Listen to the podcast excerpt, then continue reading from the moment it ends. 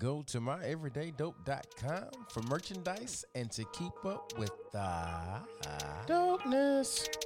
Everyday dope, the ones who enhance the flow. You know them Bruce Lee roars and possess the glow. Yo, you're the last dragon, so you good to go. You're giving back to the world, or why you're crushing your gold. See, you ain't gotta see it, you can just be it. You're the streets hope. Yeah, God told me you're dope, and you're here just to give us some pearls. We appreciate that, so we can share with the world. See, you ain't gotta see it, you can just be it. You're the streets hope. Yeah, God told me you're dope. Dope, the dope, the dope, dope. You're dope. Dope, you dope. Ah, yes, yes, yes. Welcome to Everyday Dope, the podcast about dope people who do dope things. And when do they do these dope things? Well, quite frankly, they do them every day. I'm your host, Mr. Sheffield. Today's guest is going to be Adjo, aka Calvin Brown. He's a successful entrepreneur. He owns Cairo Consulting, and his license plate says apps because he's the definition of it's an app for that. How you doing today, Joe? Man, I'm doing fantastic. Thank you for having me. Man, I got hot outside. I'm slick musty. Got a little tangy. A little tangy. I'm about to take a shower in a minute, but it's been a long day. I went to see the uh, Obama portraits today. You seen those? I have at the high. You mean? Yeah, because you're all fancy. You know, Nah, man. I really love my art. guy all fancy and culture. From a gravel road in Mississippi. the gravel road of Mississippi. Um, but you're in Atlanta now, That's right. best town in America in my in my head anyway. Yeah, man. It was voted number one. Even though we just found out that most of Atlanta is not Atlanta. That's right. Conyers is definitely not Atlanta. It's definitely not Atlanta. Uh, but we take y'all anyway. You know what I'm saying? Especially if you cheer for my sorry Falcons. We love you. Oh man, the Falcons are everything. I'm getting paid to say that. Uh, yeah, exactly. 50 Cent. That's it. All right. We're going to start you off the same question we ask everybody else who comes to Everyday Dope. What's your definition of dope? Oh man, that's a really good one. But I think dope is just a new perspective on the same old thing. Like there's really nothing new under the sun, but sometimes it's the best or the dopest thing that can happen. is like looking at the same old thing in a different way. I think that's what dope is. It's like breathing new life into something. I think that's what dope is. So you say you love art. That's right. So what artists do you think breathe new life into art? And it could be any kind of art. It could be visual art. It could be musical art. It could be comedic art, as you love. Oh man, I think uh, well, I first like uh, visual arts. One of my first ones. I'm actually uh, headed in April to uh, the Basquiat show. So I've seen him at the, his work at the Broad. I've seen it at the High here, the you know the papers and all of that. Um, I think he did something unique in that he had a very childlike approach to art instead of having this like crazy. Uh, you know, super complicated square in the middle of a you know fully white canvas type of thing that was left up interpretation. He had real literal words like "don't shoot," right, in, in a very childlike manner. I think that's kind of going back to my dope thing is that there was a fresh perspective on the same old thing. Uh, that's for the visual art. I think in music, there's a lot of young people who are doing it in different ways. I'm hearing a lot more '90s uh, R&B coming back, things like that during a different time that was just powerful. Um, I mean, R&B was huge in that time, but you got to think 90s was the whole, you know, for our generation of listening to music, that was the whole Death Row era and, you know, Jermaine Dupri and all of the people who are pretty much still producers now, uh, the Pharrells and all of them, they were around at that time. We're hearing their music being sampled. So I think that that level of art is um, showing itself like it stood the test of time. It mean you old, bro. Yeah, yeah that too. if they sampling Jermaine Dupri, we old. That's all that means. so you talked about being childlike, right? And um, as a Christian and a Bible reader, you know the Bible tells us to come as a child. So how do you? What do you think the secret is to looking at art or whatever it is you're doing in life, and to remain childlike and attach it to your experiences, but still address it as a child, still have that fervor of a child. Yeah, you know, it's something I couldn't understand before. Um, you know, they always talk about people who are yes men. You have people around you who just say yes and agree with anything that you say. I was like, who doesn't want people to agree with them, right? Especially if my idea is a good idea, right? But there's a there's some wisdom in people being honest with you, and I think it's because you can't learn anything new when you think you already know something. And I think mm. approaching it like a child, I think that really is what that means. It's like, look at this, you know, in a way like you can always learn something. I always say, I know what I know about what I know, but I don't know all there is to know about what I know. So there's always a different way uh, to get new information about something you think you know, or a different way to do it. So um, I think that's what that um, verse means. Mm, so approaching life in your ignorance. Yeah, you you the That's dope. smarter you get, I think you realize you know very little. right, right, right. The more you know, the less you know. Yeah, the more you know, you don't know. Like, Exactly. I'm, very convinced um, that it, it's a lot of really just our ego, you know, that makes us think we know more than we do. Like, no, He's like, no, definitely not. this is not how it works. So you've approached the um, entrepreneurial world, of course, childlike, because you jump into it and you don't know anything. Um, but you've done this. So you sell weave, you sell coffee. Um, you're jumping into the NFT world, um, which is everybody's talking about right now. Yeah. Um, you sell anything that makes sense.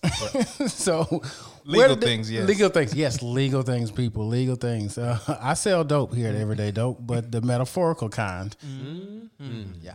Uh, yeah. so where did this entrepreneurial spirit come from? Um, you know that um, it's probably not the best. It's uh, one of my favorite aunts. Uh, she used to be a nurse, and uh, she let her tell her she still is, but she's too old to work. But she she used to be a nurse, and she would come home. I, I, I'm assuming she worked the eleven to seven shift, right? And she would come, and my mom had us staying over there because, you know, she was like trying to go to college at the time. My mom was real young when she had me, and both of my parents were. And um, so we would go up there, and then this I don't know if you know, like this company called Peavey had these massive concert style speakers. They might still be in business, but she had these in like her garage, and like these people would come over like eight o'clock in the morning, right? These people would like party and like mm. hang out. It was like morning, like we're eating cereal, like stealing your underoos kind of morning. Your auntie ran a dive, bro. Yeah, yeah, yeah. and so and so she would have us collect, like you know, people got favors or whatever, and she would have us collect. And she was doggish about it, but there was just something about that exchange of like doing something for people. They were happy, and I think that's where I got the spark. I've thought about this a lot, and I think that's where I got the spark uh, from it. Now I'm not taking responsibility whether or not she paid her taxes or not, but I think that's where I got the spark from. Um, yeah, I heard TD Jake say one time, if you go into business for money, it's gonna fail. Absolutely, But if you go into it to help people, you know, you know, you're probably gonna get that thing to flourish a little bit. How do you feel about that? Oh man, I mean, you said like you said, I sell hair. Like I had no interest in the hair business. Like you know what I mean? Like it was just never something on my radar. But I saw the quality of it. People were talking about the smell, and you know, I just started looking into it, and I'm seeing they put chemicals and all this kind of stuff into it, and I'm like, hold on. The people who are cutting it off their heads and and having it wefted and all of that um, are not the people who are consuming it the most, right? So it's just the middle people that make all of the money off of it. It's really just the supply not getting to the demand. And I was like, how hard can this be? So I went and checked it out. It's actually not that complicated, right? I mean, you do have to go a few places in the world to figure it out, but Yeah. it's really not that complicated. And I wanted to bring high quality hair to women. Like it, it really was all about that. I had to learn and go to salons and sit and see what was wrong and all that stuff. And it wasn't my interest. So as you can imagine, like if you were doing it for money, you just like, listen, just get to the part where you Will know, I sell the hair? yeah, how much you need. Like it wasn't like that. I had to understand what they wanted. Um, you know, now they talk about knots and you know transparent lace and all this stuff. I have to learn what that stuff is in order for that business to thrive. So I do it out of the passion of helping others. My primary business software, I still love it. Like I still wake up every morning excited about it. It's it one of the big things about it is that I'm able to impact other people that have careers and they're take care of their families. That's the big part for me. But the other part is I just really like doing it. Like I would do it for no money. I don't want anybody listening to this get it confused. You have to pay, but if I want to give it away, I will. But if you want it's to. nobody else's choice. But yeah, I I still am excited about um, building new things, and then when people bring you their their problems, really, and we solve them. Yeah, that's that's that's how I think you should go about it. No. Now that's dope. You're a problem solver. Yeah, So you, like you said, your primary business is software, and we talked earlier about how you uh, run and own and operate and all this stuff for Kairu Consulting. What was the first language you wrote in? Uh, the very first language, and I'm really dating myself. I don't want to do that. I'm gonna say COBOL. Fortran. No. oh uh, Jesus! that's what the punch cards. uh, Binary. yeah. just wrote it on paper. Um, no, the first language I wrote in was uh, VB, Visual Basic. Oh, uh, okay. version four. okay, I did. I did Visual Basic too. Yeah, yeah, yeah. so that ain't that how bad. I. Uh, I mean, uh, .NET was started in 2002, just to give you an example of like how old Visual Basic is, and it retired in version six. So that puts some perspective on it. It was, it was definitely mid 90s. Like, yeah, but I still You and feel Puff that Daddy was blowing up at the same time. I know, right? they were in Atlanta at the time, hanging out.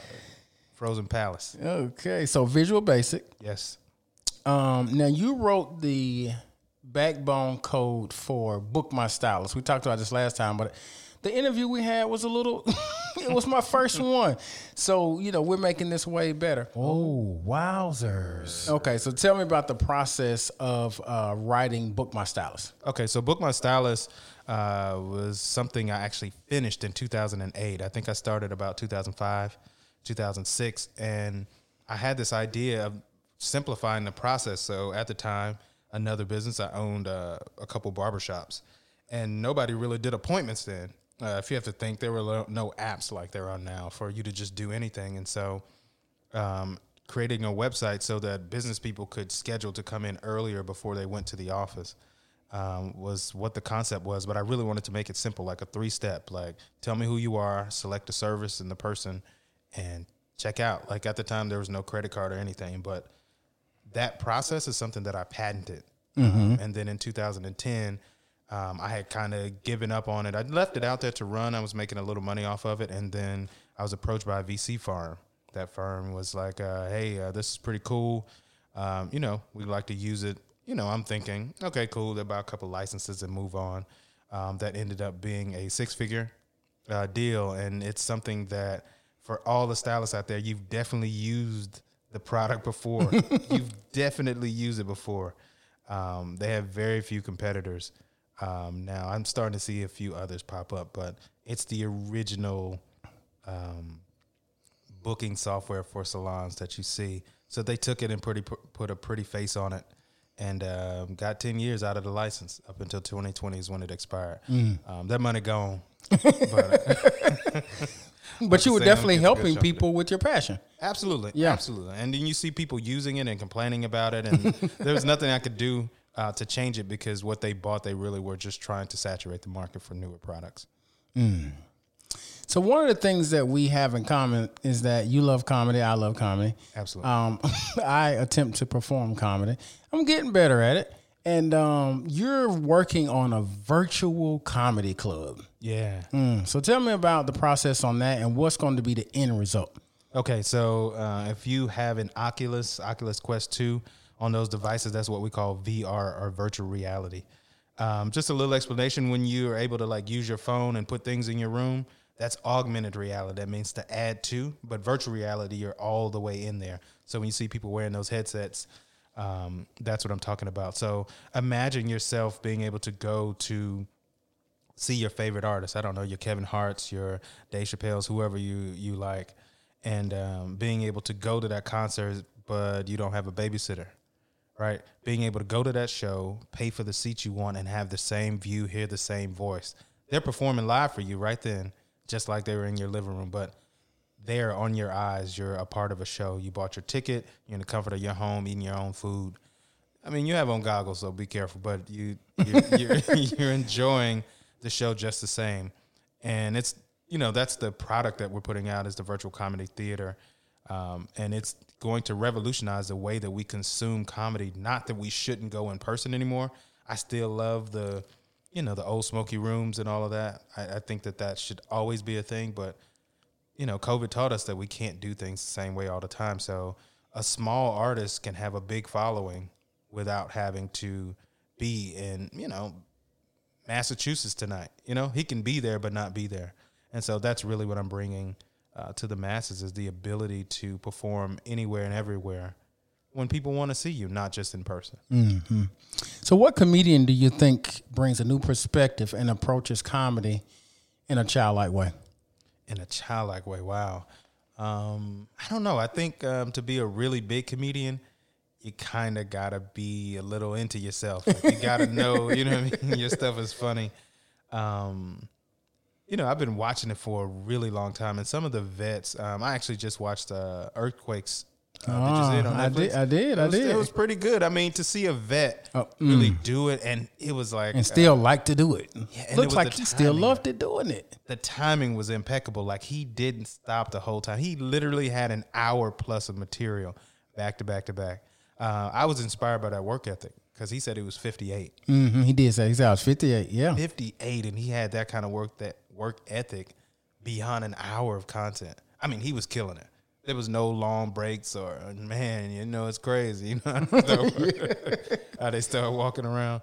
Yeah, I, I think that he had a fresh perspective on. He had to reach a new audience because he had never done a Netflix special before, and so I think he had a new approach to the same old game. Like it was. Uh, it was a big deal to to watch that. Um, Ali Wong's was, Oh. was really really insightful. Uh, really good. Yeah. like but you know, I like comedy to the point. Like I like Ellen DeGeneres. I like you know all types of comedy. I don't like maybe Carrot Top. That's not my preference, right? But you know, I can get into all of it because I like the stories that are are baked into it. They, they tell you a little bit about themselves with each joke, and so I think it's like uncovering this mystery, and you kind of have to have a quirk to really be a comic. So I, I love the craft. So you've written a lot of apps. We talked about Book My Stylist, and you know you're working on this comedy thing. Yeah. And so you've obviously been successful here, and often you use the phrase "money don't spoil." Right. so can you kind of tell the audience, you know, uh, what about this motto is "money don't spoil"? What does that actually mean to you and the community around you? Yeah, so I mean, I've it's I mean, I was probably playing Future on the way over. It's just on my Pandora list, you know. And March Madness. Yeah. you know, f up some commas, right? We find new ways to get rid of our money. Like I, I just don't understand that kind of mentality. Like it took a really long time to get to the point where, you know, you can be like, okay, I think we're gonna be all right, and to try to send myself back as fast as humanly possible. I don't really understand that. It's not gonna spoil. Like keep it on you. Like nothing's gonna happen. The real W in life. I think I heard uh OutKast say this was like, you know, you're putting your kids through college, you know, you buy your mama house, all of that. Like nobody sees that, but that's where the real W is. It's like if everybody takes care of their people, Right. there'll be fewer people with a need. Like we'll all be okay. Um, it's not really yours. You're just a temporary steward over it. So if you misuse it, it'll just create more problems for you. So devote your time to trying to do something and then the money comes and then when you get it, do things with it. Like plan on leaving it so that someone else doesn't have to start over or, you know, take out these student loans that are apparently plaguing most of America. Like these kind of things ruin lives when people have to start work earlier, right? And not really seek out their passion. So I always say to people, the money's not gonna spoil, it's not going anywhere. Like just hold on to it. You'd be amazed when hard times come. I think gas is five dollars right now, right? Yeah, it is. Right. You might need that money from the club. You know? You might need that hookah money. Yeah. So you said the money don't spoil. Take care of the people around you who need it. That's right. Um, which brings me to the fact that you could be found at Publix paying for people's groceries. That's right. So how did you get to the philanthropist part of uh, Calvin Brown? Oh man, um, that was um, you know during uh, I think it was Thanksgiving of last year, and I had my friends over, and we were all just you know kind of happy that we could really get back together, and just kind of thinking about how COVID had done so many families, and personally, I lost you know really close friends uh, during this period, and so you know just really being thankful, and I was like, yo, let's let's get together and let's go to Kroger. And so my college roommate um, happens to, you know, be about the size of a small bus. So I was like, we need security. um, so I was like, um, "Yo, let's let's let's go to Kroger," and I was like, "Let's just buy groceries. Like whoever's in line right now, like we can't let them just go in the store and shop. I'm not trying to buy a Kroger. I just want to buy these groceries." And so we went, man, and um, one of my good friends was like, um, "You should film it." Like, so I'm not really big on that stuff, but we did it, and man, you would, I mean, you know, I'm kind of a, I take on other people's energies, man. So people crying and all this about some cake batter, I just really wasn't. you know I mean? It's a lot to take in if 20 people do that.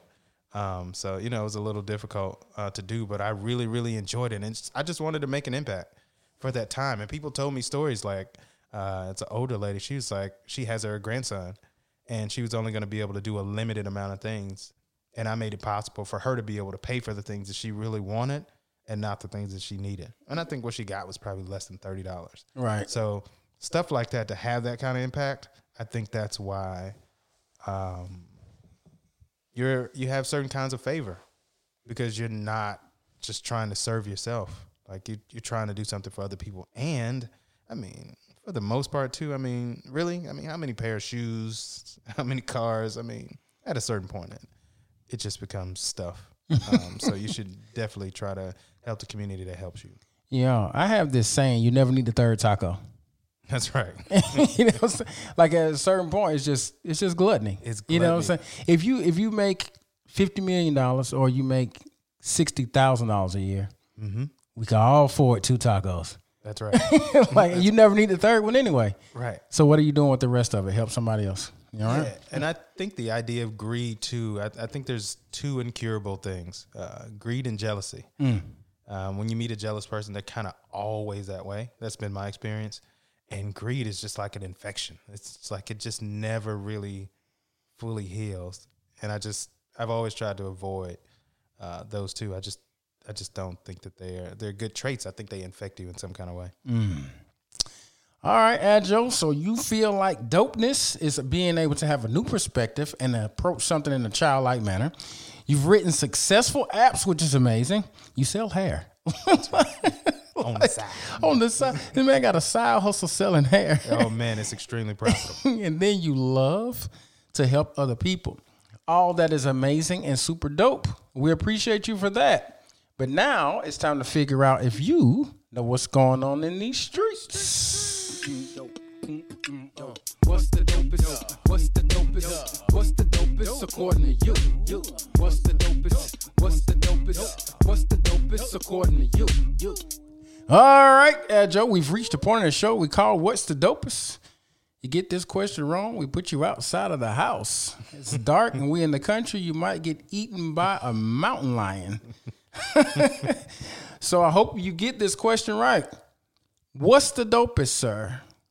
An open mic comedy show or the NBA Finals? Oh man. the last time you did this to me, I said I was gonna be prepared mentally for it. Well, the last um, time I didn't know you that well. Yeah. oh man. Depends on the kind of seats I have. in which show? Which one? At the At, game? at- at the game, yeah. Can I see the action, or you know, am I up there, you know, with my shirt off, with this guy with the beer hat on? You know what I mean? It's cold up there. You know, it it really depends. Um, it really depends on on the show. If it's just local comics who know the crowd, who do this all the time, that's kind of hard to beat. That's kind of hard to beat. you hear things that are just funny even when you recite it to yourself like you can hear them saying it um yeah some things are just funny and most comics look funny too so it's like a whole I know that's what's wrong with me. I'm too cute, bro. That's the issue. You know what I'm That's- that's saying? you I back. got light brown eyes and braces. I'm not supposed to be funny. it's holding you back man yeah you, you're doing too well in life I need to, this is true. I need to get back fat or something. I don't know. yeah, I'm, I'm gonna have to go with the with the comedy show you just can't beat that level of intimacy Mm. um i mean with the game again you got 30,000 close friends but that level of intimacy i think that's an art um i heard it said once that if you went to a school and your kid had 200 people captive for 30 minutes, tell them anything, they would call them a genius. Mm-hmm. In comedy, a person can do a whole hour and somebody be like, I mean, He was like, it's it's an art. It's a He tried. art, right? Like, I mean, he not that funny. I mean, that's kind of the comments you get. Um, I think we forget how hard it is to stand up in front of other people and bare your soul. I mean, that's something really hard to do, and a lot of them are really being honest about who they are, and you know, they get uh, they used to get tomatoes thrown at them. Mm-hmm.